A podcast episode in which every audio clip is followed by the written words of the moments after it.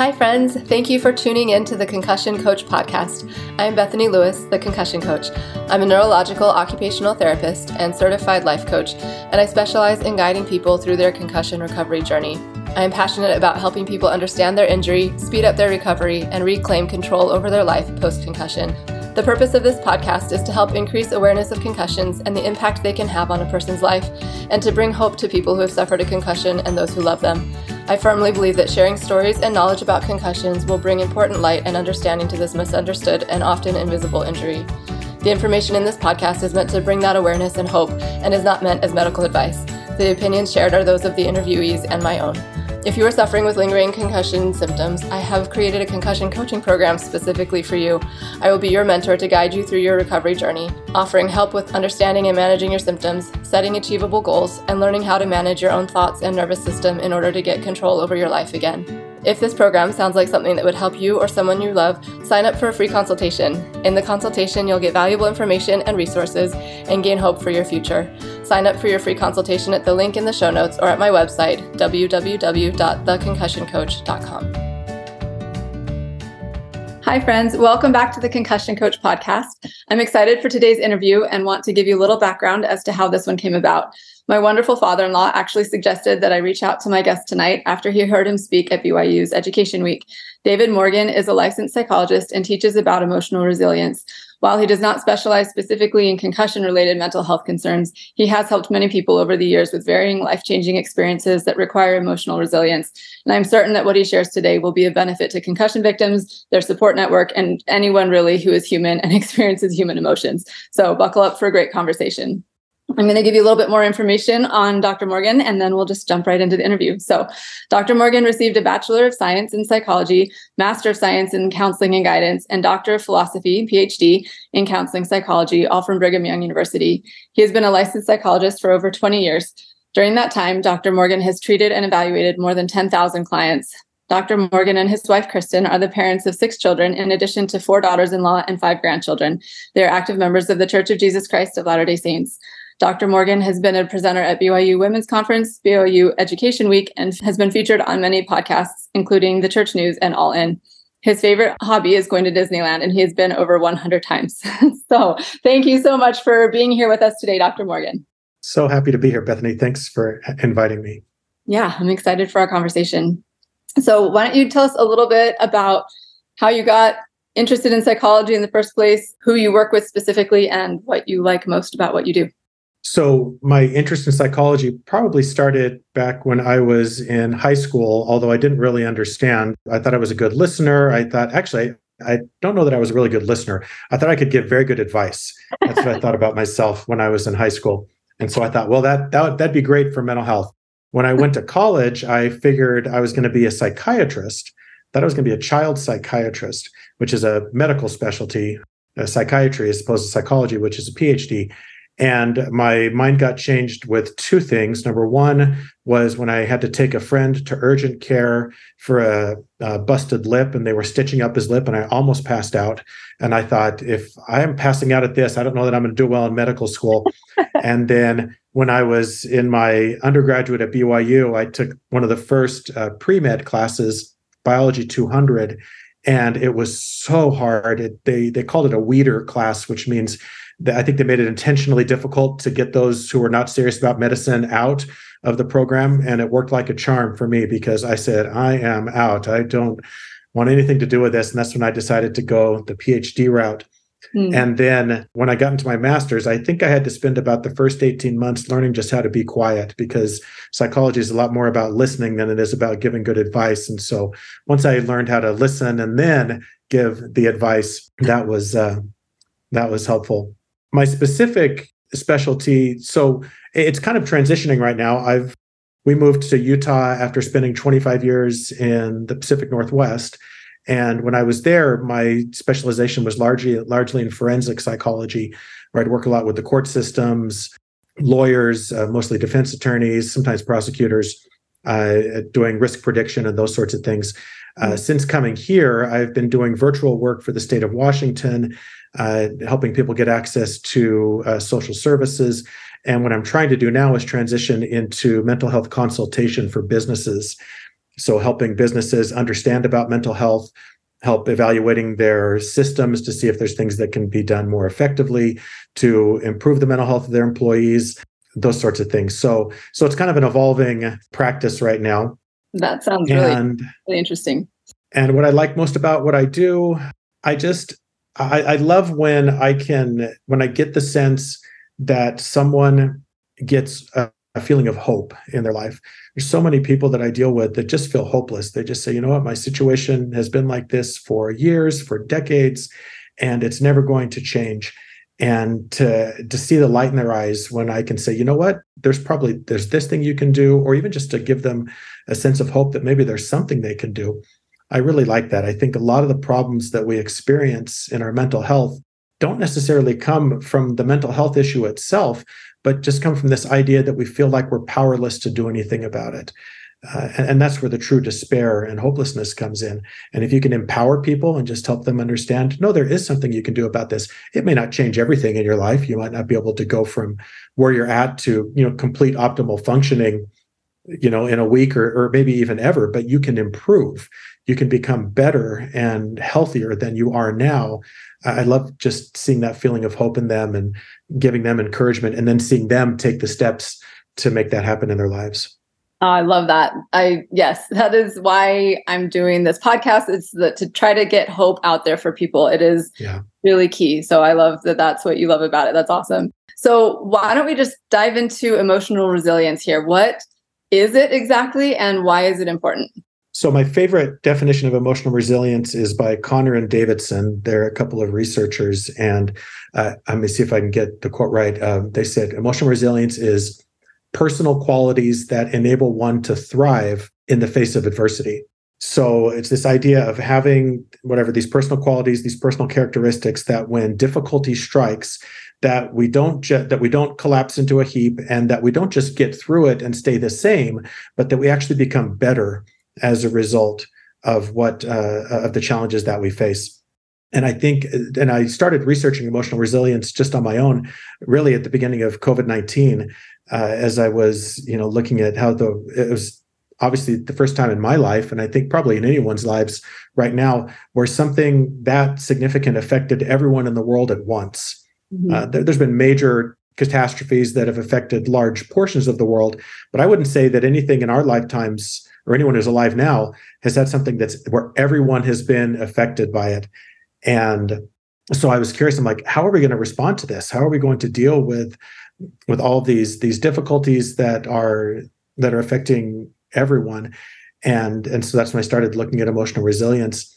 I think it's key now because uh, mental health issues are on the rise, probably for any number of reasons. Maybe better reporting. Maybe we're getting uh, you know it's easier to admit than it was you know 20 or 30 years ago but i think generally speaking they're just it's just getting more difficult I, I, don't know if it's the the signature difficulty of this generation or of the younger generation is to deal with anxiety and depression but we know that those numbers are going up and whereas in the history of the world physical resilience was probably one of the most needed skills you had to know how to you know defend your family against a bear attack or you know survive through the winter you know in a log cabin. We don't have to do that anymore. But the issues that we face now are largely emotional. And so if we can't learn how to be emotionally capable emotionally resilient then i think we're going to be at a deficit compared to our forebears. Mm, that is a really interesting and good point that yes it's the physical versus the emotional right now it's yeah it is very challenging. And are there specific trends in society that you see right now that make it challenging for people to have and practice emotional resilience? Yeah, I think that the advent of social media has had some to do with that. I and to to be just to go on the record, I do not like this idea that social media is bad, that it is causing all these issues. Uh, there's a billboard here in Utah that says it says something like social media causes mental health issues in adolescence. And I'm like, I'd love to see that study that where they conclusively proved that, where they did a scientific experiment and showed that this causes mental health issues. Now, if they said something like contributes to, then that that would be one thing, but that doesn't play as well on a billboard, I don't think. um, I think that I, I think social media is is like any sort of double-edged sword. It's depending on how you use it. Think you can use it responsibly, and I think it can be a great benefit to people. But I think that that that comparison issue that is much more prevalent now, where you can see your life in comparison to what the way you think someone else's life is. My brother and sister-in-law just went to Tahiti for 10 days had a wonderful time. And, and if you looked at their most recent Instagram, you'd think, oh my gosh, these guys live an idyllic life. But I can promise you, they've got their issues. You know, they've got things they struggle with, and they just don't post them on Instagram. They don't post the argument with their teenager, or they don't post, you know, the the issues they're having with their backyard or whatever.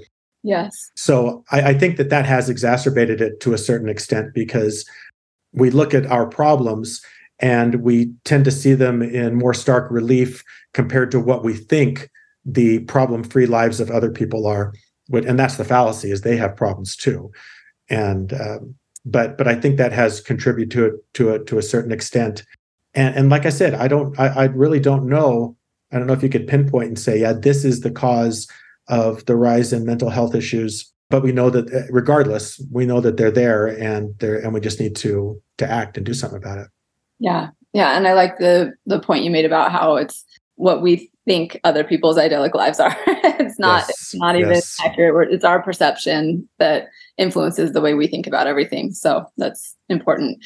Anything else about emotional res- emotional resilience in general that we should know about before we start applying this specifically to head injury? Yeah, probably. Um, I mean, we'll talk about some principles tonight, and any sort of mental health or emotional improvement that we make is is going to be sustained over time little by little.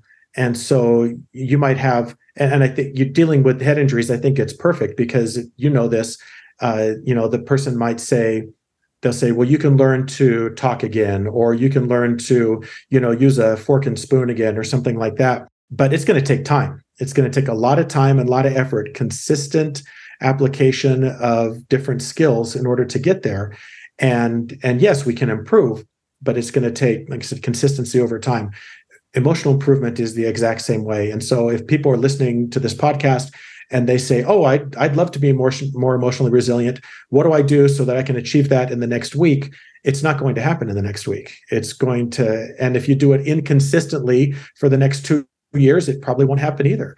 There are going to be specific things that you're going you're going to want to do. The way that changing the way you think about things, confronting negative thoughts or incorrect thoughts, and then applying accurate principles, and then doing that consistently over time is going to yield that benefit. So that's why I say to people, don't get frustrated if you try to do something different and better and you initially fail at it.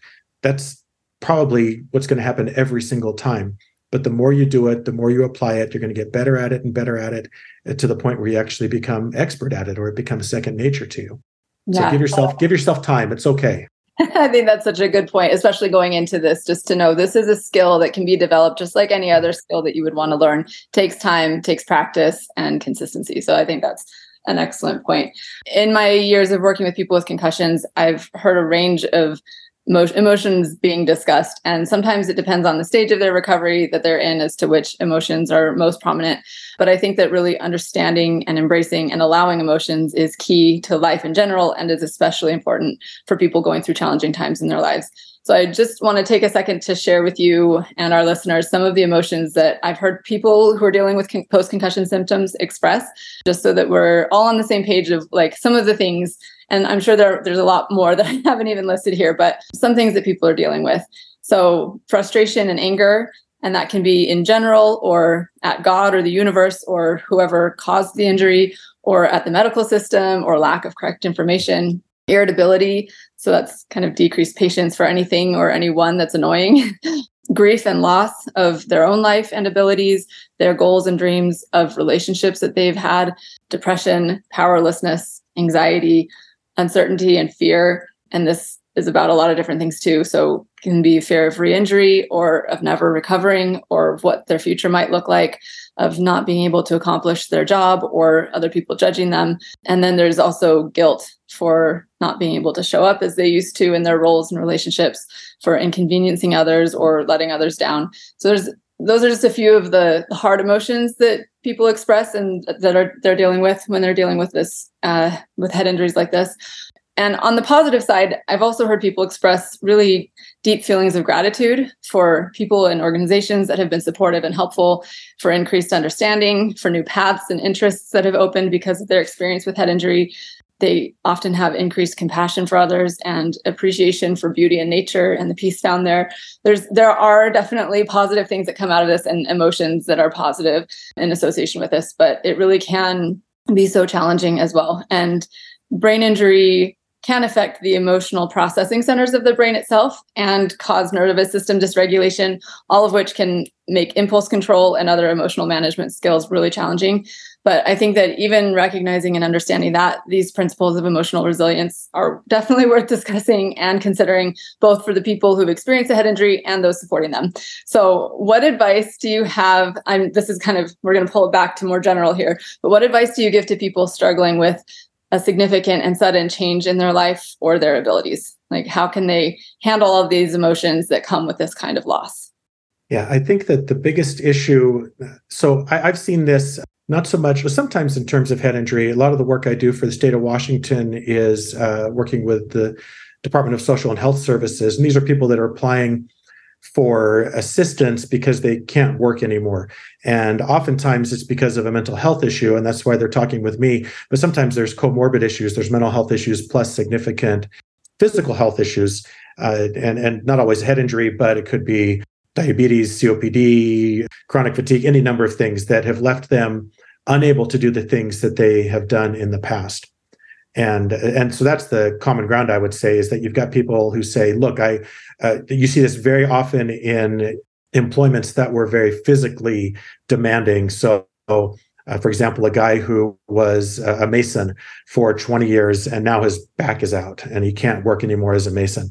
And so he just feels lost. He feels like I I can't do my identity is gone. I can't do this. Who am I? And I imagine there's a lot of similarities there with head injured people feeling like their their past self is no longer who they are. And just this feeling of I'm never going to be able to achieve that again which is where all those emotions that you listed came from the frustration grief and loss powerlessness uncertainty. Yeah. And what i tell these people first is it's okay to have those feelings. Sometimes we think i shouldn't be feeling this way. And i don't know that that's a good statement to make hardly ever. I mean, if maybe if you have been dealing with something for 10 years and are still not getting past it, then you might say, look, maybe it's time to to you know kick this into high gear and try to manage this a little better but especially people in the short term if they're you know just uh, six months or a year post morbid from their from their injury and they're saying i'm still feeling depressed i'm like of course course you're going to be depressed. Look at what you've been through. That yields depression. That yields anxiety. That yields uh, grief and loss. And the problem is when we heap another emotion on top of that, where we say, I shouldn't be feeling this. So now we have the additional feeling of guilt or, or whatever, then it's just too much. When I deal with people who suffer with anxiety, I tell them all the time don't have anxiety about having anxiety you know they they they get anxious and they think i shouldn't be feeling anxious. And so they're anxious about that. And now you've tripled the amount of anxiety there is instead of taking away that additional anxiety and saying it's okay for me to be anxious right now either because this is an anxiety provoking situation or because i have an anxiety disorder and i haven't learned how to manage that completely yet. So it's okay for me to have this experience. Mm. i think just normalizing that and saying it's okay to have that experience is automatically going to reduce probably a good 30 to 40% of the emotional weight that's being carried. So you, you just strip it down to the actual emotional issue that one that you that the event is likely to cause as opposed to you know throwing our own misconceptions on it. The other thing that you mentioned that I really liked, you talked about how on the one hand, you've got people who experience all these negative emotions, but then on the other hand, you have people that experience positive emotions, you know, more gratitude for life or learning to appreciate the beauty in different things. And we cannot discount the power of the way we think about things and how that affects our emotions. Because you can have two people in almost the exact same circumstance thinking differently about that and you're going to have different emotions that yield uh, because of that. And so helping people just change the way they perceive things you don't even have to change anything about your actual situation. You can still be suffering from a head injury that that maybe the effects are permanent. But if you change the way that you think about it you can change the way that you feel about it. And and oftentimes you can have a more positive emotional experience um, than otherwise. Yeah. Okay. I love so much of what you just said. I think um, i actually the last uh, i had recently done a couple episodes on my podcast of where i was just kind of saying thoughts. And and they very much aligned with what you were just saying with you know it's okay to experience negative emotions. The best way to deal with them is to get really good at feeling them because yeah. then it yeah. you're not you lighten that load. You're not adding a layer of hard on top of what's already hard by thinking that you shouldn't be feeling that way. So it's okay to not be okay sometimes. I just i really love that you brought that up. And then just the the power the, the other um, episode that i did was about that power of the way that we think and how our thoughts really can impact everything about our emotions and and then how we act and everything going forward from there. So it really is so so important to be aware of allowing the emotions and also being aware of and intentional about how we think about things. And i think sometimes in the moment it's hard to do that awareness. Um, oh, yeah. but when we do have access to that higher thinking power, it's definitely important to be really uh, intentional about that. Well, yeah. and you could and you could compare that, like like you said, it's it can be very difficult in the moment to do that, and emotional improvement is is very similar to physical improvement. Let's say that you're you're out of shape and uh, and you want to run a half marathon. Well, some people can probably do that, but it's going to take months of training, right? And that first you know 1k that you run is going to be miserable and you're going to be huffing and puffing and your legs are going to hurt for days after that but then you need to do it again and you do it again and then pretty soon you can run two kilometers and then three kilometers and you keep going that way. You wouldn't expect just to decide i'm going to run a half marathon and be able to get up and run you know 13.1 miles. And emotional improvement is the same way. If you've been struggling with depression or anxiety or grief or loss or frustration or whatever it is for 20 years and decide that tomorrow I'm going to be the opposite of that, that's not going to happen. Uh, you can try and you'll and it'll be frustrating and it'll hurt and you'll fall back into old patterns. But then the more you do it, the, the brain is so resilient. It, it's uh, I mean, probably outside of the heart. I mean, the heart is is the the main organ, and that's what keeps us alive. You can be brain dead, but not heart dead, right? If you're heart dead, you're just dead. no such thing as as heart dead besides regular death. But the brain is so uh, what's the right word? Kind of like malleable. It will do what you tell it to do. As far as your thoughts, you just have to be consistent at it. And if you are have been thinking the same way for 20 years, and then tomorrow you have an alternative thought to that and you say okay brain i want you to switch and start thinking like this. The brain's going to say yeah right. We've been thinking this other way for 20 years and now you're just throwing one thought in there and you think we're going to change? No this is the way we do things. But then if you can continue in that thought the brain starts saying all right there's a pattern here. Let's let's see what's going on here. And then eventually the brain says all right make space for the new pattern. Get rid of the old stuff because he's not even thinking that way anymore. He's thinking this way in plan b and the brain will actually adopt that and make that kind of the the featured or the more prominent thought pattern your brain is completely unbiased when it comes to that. It just reacts to what we feed it. And the hmm. more you feed it over time the the more you know adaptable it's going to be yeah oh i love that the neuroplasticity of the brain is the coolest thing yes. so Isn't that like great? it is it is awesome and i like to give people the analogy of like rerouting a river like if your thoughts and your yeah. patterns are a certain way water is going to flow in the the pattern that's easiest, right? And so right. there's already a really well established river. It's going to be really hard and it's going to take one shovelful at a time, but you can reroute it and then let that become the new way and have that. But it does, like you said, it takes time, it takes consistency. Yep. It's not going to happen overnight, but but it can become the new way and the easier way, the automatic way That's for exactly right. And I think it's important too. I love what you were saying about you know the changes that can happen and i do think it's important to look back and notice those changes and to recognize how far you've come because i think yeah. i talk to clients all the time and this is you know physically symptoms wise as well as emotionally but when they look back and they say oh okay compared myself right now compared to six months ago or a year ago or whatever right. like they there is significant progress and it's so easy i think to forget that when you're having a hard day and you are just you're yeah. worried that it'll never get better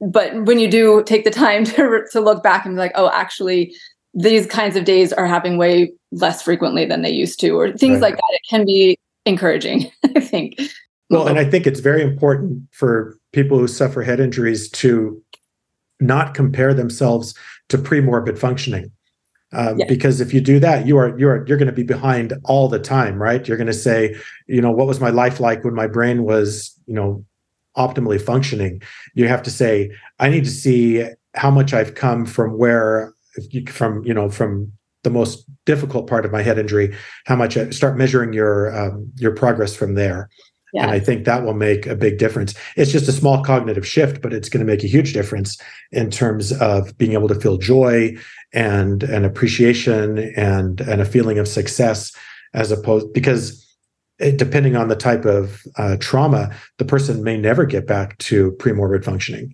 They may never be able to do all the things that they were doing before. And so, if you're constantly comparing yourself to that, then you're always going to be at a deficit. And no matter how much progress you've made over the last month or year or 10 years, you're still just going to say, well, but it's still not as good as it used to be. And what a terrible yeah. place to be instead of saying, look at how far I've come. I couldn't walk before, and now I can walk 10 steps. Or I couldn't, you know, I couldn't speak, and now I can say complete sentences.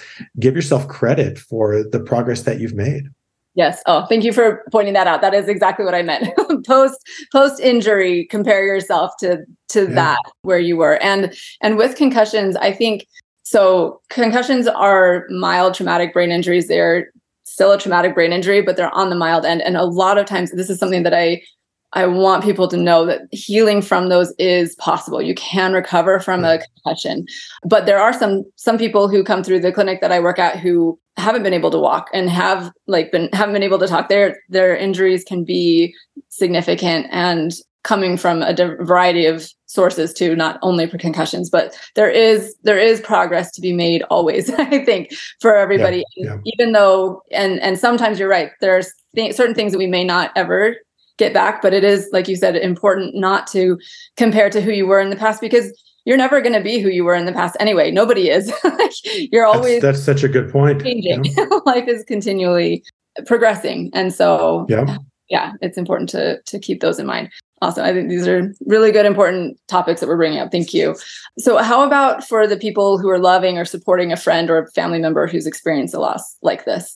And on their end, too, there's so many emotions that are they're experiencing. There's again sorrow and grief for the loss of their like for their loved ones pain and struggle and for their own grief at the changes in their lives confusion and sadness at the changes in personality of their loved one stress with all the medical insurance and sometimes legal issues that can arise depending on the way the person was injured so what can they do to specifically address the emotions that they're dealing with if there's any difference. I don't. Maybe it's all the same.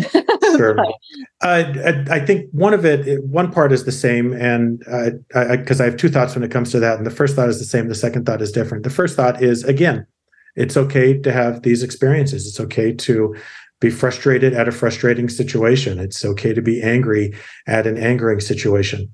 Uh, if we we can just give our space to have give ourselves space to have those feelings. Uh, it doesn't mean, and there's a difference between saying it's okay for me to feel this way and that's just the way it is and i can't change you know that's different I, what i would like people to say in those situations is yes it's okay for me to feel frustrated now but i'm going to work to get to the point where this is no longer frustrating for me I, sometimes i see people say in kind of this radical acceptance of mental health and they say well i'm just an anxious person. That's always the way i'm going to be. It's burned into my dna and i just i don't like that attitude because it puts the person in a very helpless circumstance. It says i do not have control over my situation. And like i said earlier i don't think that there's there may be we may not be able to change everything 100% but we can always change something. And anytime you make your life different it changes everything around you you introduce uh, change into that system and necessarily the rest of the system is going to change to adapt to you. It may not change exactly how you want it to, but if you become different, then that's going to impact your relationship with your spouse or your children or your friends or your family, uh, anything like that. Mm. So just taking accountability for your own emotions. Secondly, when it comes to the support people, if you're making it more about yourself than about the person you're supporting, then I think that's a dangerous place to be. You know, look at look at how this is affecting me. Look at how your trials are causing me grief. I just think that if if you're going to be the type of person that's going to get in there and get dirty and be supportive, which you don't have to be. I mean, you could just say, "Hey, I'm going to leave this to the professionals," or "This is too much for me. I'm out. I'm not going to be that support person." But if you're going to be on the team, then it needs to be mostly about the person you're helping and not about you. And so, if you find yourself becoming angry because of you know the the changes or the burden or something like that then i think you need to give some consideration and say look is there a different way i need to approach this do i need to be off the team you know because if i can't handle this without getting bitter and angry at the person who's gone through this that's the last thing they need. They're the one that have the concussion. They're the ones that are dealing with uh, with the the major symptoms of what's going on. You're just dealing with the collateral damage. And if and if you're like I said, making it more about yourself than about them, that's just a bad, it's a bad place for a person in a supportive role. How can somebody find the balance between, like you were saying before, like allowing themselves to feel the feelings that come up with this, because they're they are going to be probably having some of those yeah. emotions come up. How can they uh, like lean into that while also not making it about them like what are what are strategies i guess the thing that comes to my mind is just making sure they're taking care of themselves emotionally and doing yeah. like if they need to take a step back and like take care of themselves whatever self-care kind of thing needs to happen so they can be in a better place that's what comes to my mind but what what other things would you say i think yeah being aware of the emotions and and making them um making them very overt. And i'm trying to think of a better way to describe that. My wife is so good at this. She started a, a thought and emotion journal years ago and every night she just sits down and writes down some of the experiences she had that day how she felt about those experiences what she can do about them. And just even putting it down on paper has been so helpful because then you can actually start to process it. Uh, our emotions are often just this kind of jumble in our brains and and there's not a lot we can do about the emotions because oftentimes they just happen to us. But what we can do is in retrospect we can go back and say okay why was i so angry today? What was going on? You know and and then kind of break it down think about it. If you work with a counselor you know mental health professional that's almost always what they're going to do is they're going to sit and talk with you about what you know what were you thinking? How did that affect you? Were those thoughts accurate? You know if, if they're not accurate can you change those thoughts? And if you're going to change them what do you want to change them to be? So i appreciate you bringing that up because there does obviously need to be a balance between self-care. You don't want to become so completely involved with someone else that you're just codependent and, and you don't uh, address any of your own issues as well. But i've seen sometimes where uh, that goes to the extreme and people are just so bitter about the stuff that they're going through that uh, that it impacts their ability to care for others. So we just need to learn to be aware of our emotions. And it's not a skill that uh, is very common uh, particularly to westerners. Um, uh, uh, eastern nations tend to be better about that. They are better about living in the present uh, understanding those sorts of things. Native americans typically are very good at this about just understanding what it means to be in the moment and and to enjoy that Westerners, we're terrible at it. we we spend all of our time thinking about the future or fretting about the past, and the present is just almost completely wasted for us. There, there are a lot of things we could learn from our um, some of our uh, international counterparts that way. Yes, amen to that. I want to bring up something that when you were talking about acceptance and being careful not to have it be like, I think you called it radical acceptance, where you're just like, whatever, in victim mode.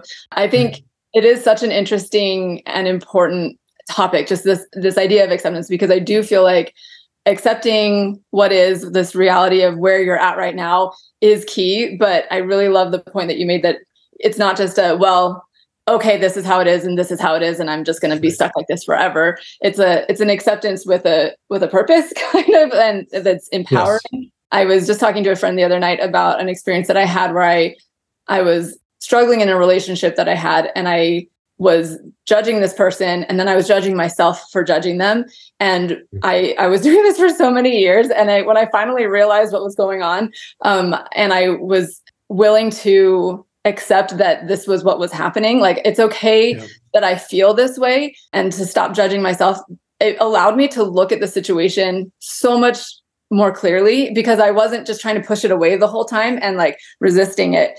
And so when I accepted it, it was like, oh, okay, now I see this is the part that I feel uncomfortable with. This is the part that I want to keep and that I do feel is serving me. And I can choose that and be very like discerning and intentional about it. And it's completely changed the way that I, my relationship with this person, like it's it's been very impact, impactful for me but i think it's a similar thing with this kind of acceptance of you know what we're dealing with maybe internally or physically it's if we're willing to look at it and say okay i'm i'm going to accept that this is what is happening for me right now then we're not pushing it away ignoring it and unwilling right. and unable to make any progress but once we're willing to do that and see where we're at and not berate ourselves for being where we're at then we can yeah. move forward it's it's kind of key I, totally agree. I, am a musical theater buff. I don't know if you've seen the move, the musical Hadestown.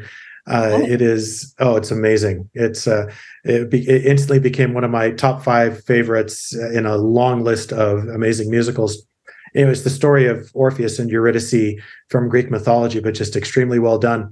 But but one of my favorite lines in it is from Orpheus, who is a he's a bard, and um, and there's a group of people together and they're all excited because persephone has shown up and it's summertime and she has brought the wine of summertime and so they're all there raising a glass and they ask orpheus to make the toast and orpheus uh, his toast is to the world we dream about and to the one we live in now and i just love that because he's saying it's okay to think about better days, right? It's okay to think, okay, I, I, I'd love my situation to be better, but I'm also grounded in where I'm at right now. He's saying, and I'm also going to toast the way things are right now because that that's the hand I've been dealt, and so I'm going to deal with that. I just love that idea of saying uh, it's okay to be where I'm at right now, but I am also looking forward to a time when things will be better.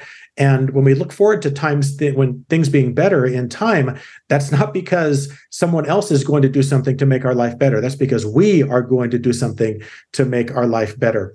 We spend a lot of time waiting around for our situation to improve, waiting for someone else to do something that's going to improve our situation.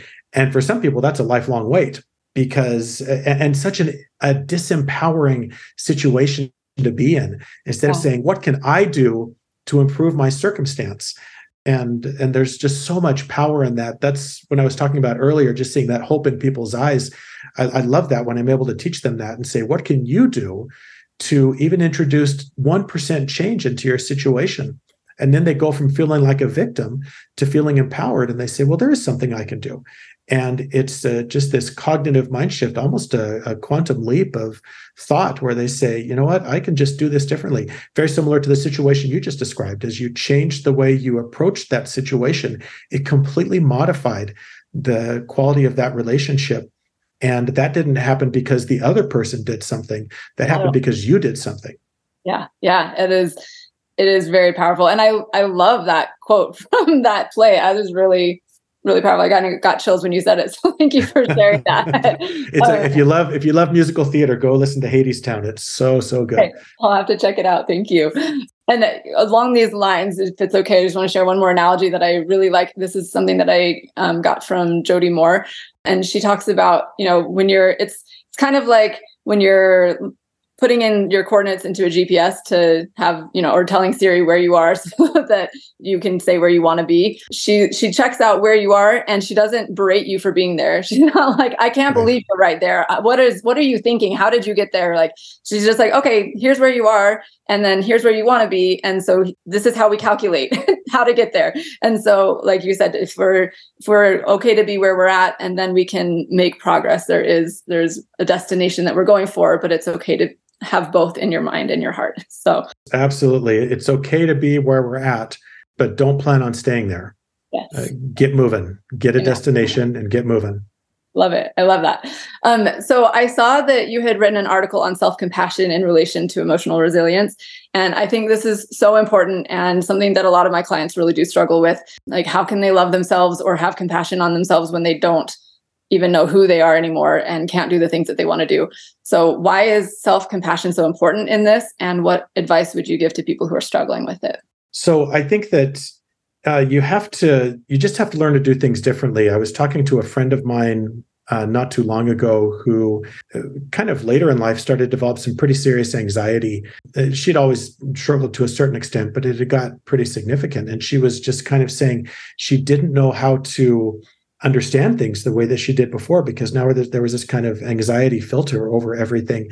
And and she said it was almost like trying to learn a new language. But she said, but once I understood the new language, then I was able to move forward. And I loved that because instead of saying, I, I, need everything to go back to the way it was when I didn't have all this anxiety, I need to, I, I need the universe to communicate with me in a way like it always did before. Eh, that, that's not going to happen. But she learned to kind of see that a different way. People that have had these life changing events, uh, um, life changing issues like concussions, need to understand that, yeah, it's probably not going to be, at least in the short term, it's not going to go back to the way it was before. And like you said, depending on the severity of the concussion, it may, but in some cases, it may not, depending on how much trauma the brain uh, experienced. And to just say, I think your analogy of the GPS, Jody Moore's analogy of that is perfect. It's saying self compassion is saying it's okay for me to be where I'm at right now. And even if that was your own fault, even if that was something that, that you did, I have a good friend who is a, a nationally renowned uh, public speaker. His name is Chad Hymas, and he's a, a quadriplegic. Uh, and he became a quadriplegic when he was about 22 years old because he was on a tractor and he was lifting a 2,000 pound uh, bale of hay. And, uh, you know, he, he was good at doing it and uh, you know very skilled at moving those hay bales around and didn't secure the load like he should have but he didn't need to right because he's really good at it and mm-hmm. that hay bale flipped over on him and crushed him and he's been in a wheelchair ever since uh, and where, where he wanted to be a farmer and a rancher for his whole life. Now he's a public speaker and he's probably on an airplane right now, flying to someplace exotic to to speak to someone and uh, and give Inspire them inspiration. Them. Yeah. Exactly. And if Chad spent all his time just thinking about how stupid it was for him to not secure that bale of hay, well, he could spend a lifetime doing that. Um, and and quite frankly, there was an element of that that was his fault and he'll tell you that himself you know that if he had done things differently he'd probably be a farmer today. I think there'd be millions of people less inspired in the world if that would have happened and so i, I really think that he's that maybe that happened for a reason. But the past is in the past you know that it, it's over it's done and fretting about it gets us nowhere. We need to decide where we're at right now and how we can get forward for, and how we can move forward from there. And so uh, you know, if people are feeling a lot of guilt about what's happened or anger at themselves, I would say just do your best just to say, you know what, that's just done. That is over. It is, we're going to go around and round wasted space. You've probably seen the movie Apollo 13. And uh, there's a time in there where they ask, um, uh, it's it's not Tom Hanks, but it's uh, Kevin Bacon and I can't remember the other guy's name. Um, and they and they're and he says, and he asked him what was the oxygen reading when you stirred the tanks? And because he because he's thinking if you wouldn't have done that we wouldn't be in this situation. And so they start blaming they start going back and forth and then tom hanks tells them to be quiet and he says we are not going to go around and around for 15 minutes to end up in the exact same place we are right now. He says we're going to work the problem. It doesn't matter what the reading was. It doesn't matter what happened. Right now we are doing what we can to save our lives. And so we're not going to waste energy in trying to figure out whose fault this was, because even if we do figure out whose fault it is, it doesn't matter. We're still stranded in space, right? It doesn't matter. So I think even if you could figure out whose fault it was that you're in this situation or what you did wrong, it doesn't matter because we're still exactly in the same place. Let's just figure out how to get from here to where we'd like to be. Mm. Yes, so true. I think arguing with the past is definitely always a losing argument. Um, and yeah, I totally. love the story about Chad that there's perhaps higher purpose in these things, and and yeah. if we can find that uh, or believe, even just try to believe that there is some greater purpose in it, then that can make the burdens a lot lighter. I think, and it may not always be easy to access that belief, but I think that does yeah. it can make a huge difference. And yeah, I just I love the idea of that self-compassion and that love for yourself even if even if it was your fault or you know or whatever whatever brought you to the stage that you're in right now just loving on you because you're worth loving like everybody is and that's yes. just important for everybody to know anything anything else that you think people should be aware of or paying attention to as they try to improve their emotional resilience?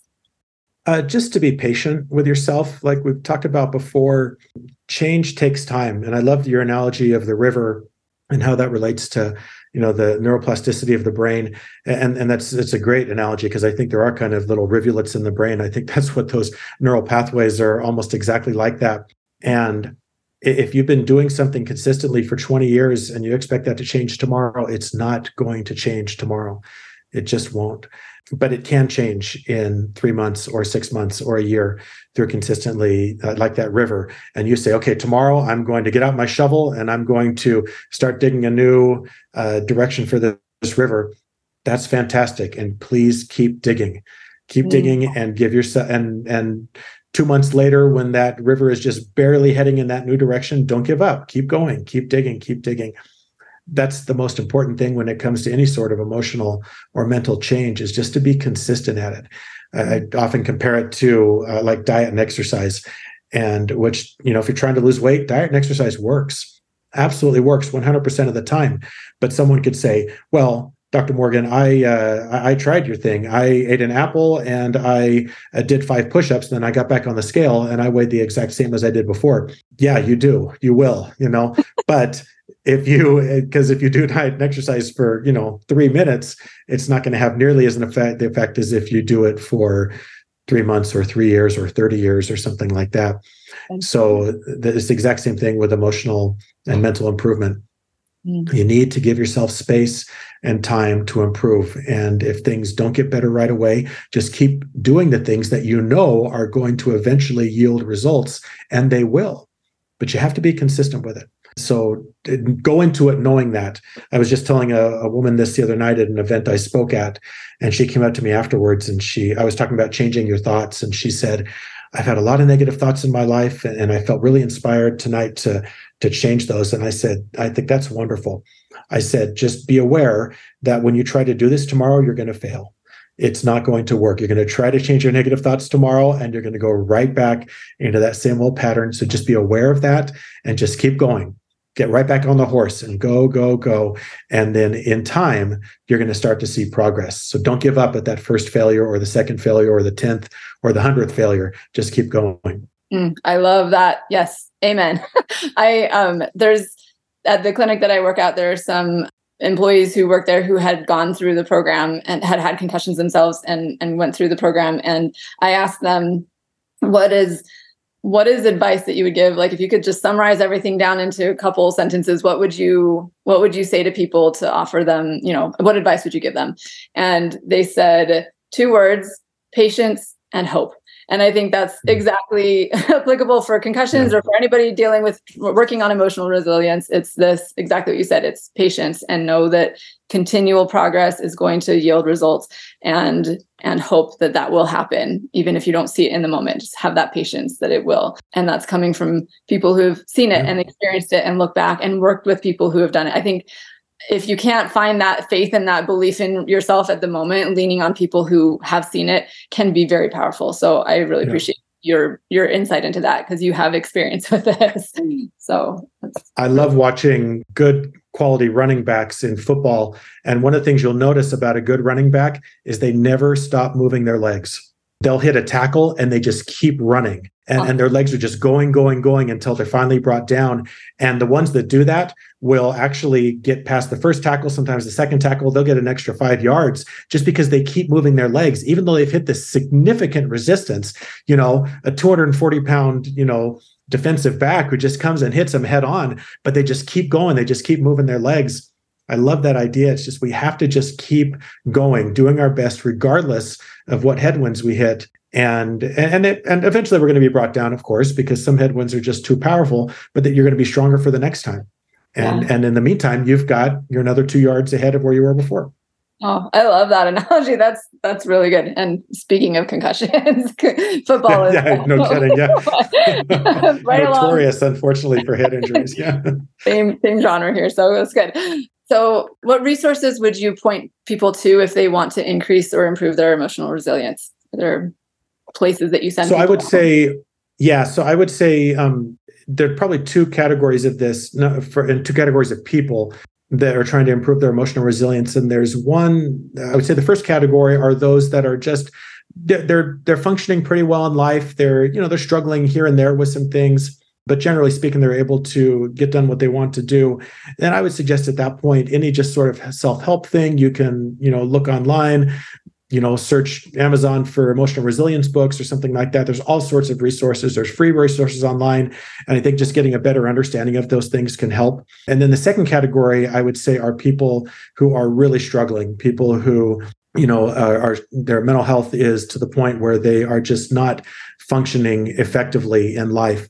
And at that point i think you really need to get some sort of professional help. And and my recommendation for that is always try to find a licensed and credentialed mental health provider uh, to help you with that. Um, so this is someone who probably, who at the very least has a master's degree, may have a doctorate, uh, and um, and who's credentialed or licensed by their jurisdiction, their state or their province or whatever it is, to provide those types of services. There's a lot of a different sort of uh, kind of quasi mental health help going on out there, and and I think that it's great for people who just need a little bit of help but it's kind of like the difference between you know going to your friend and asking for a band-aid and then you know you've got a compound fracture. You don't want to go to that same friend who only has band-aids. You need to get to an emergency room and have someone who is skilled at setting bones and and putting things back together. And sometimes our emotional issues are the are the compound fractures of life and we need to get you know competent professional help. And not and not to be afraid of that. It's I think we say, well, I should be able to do this by myself.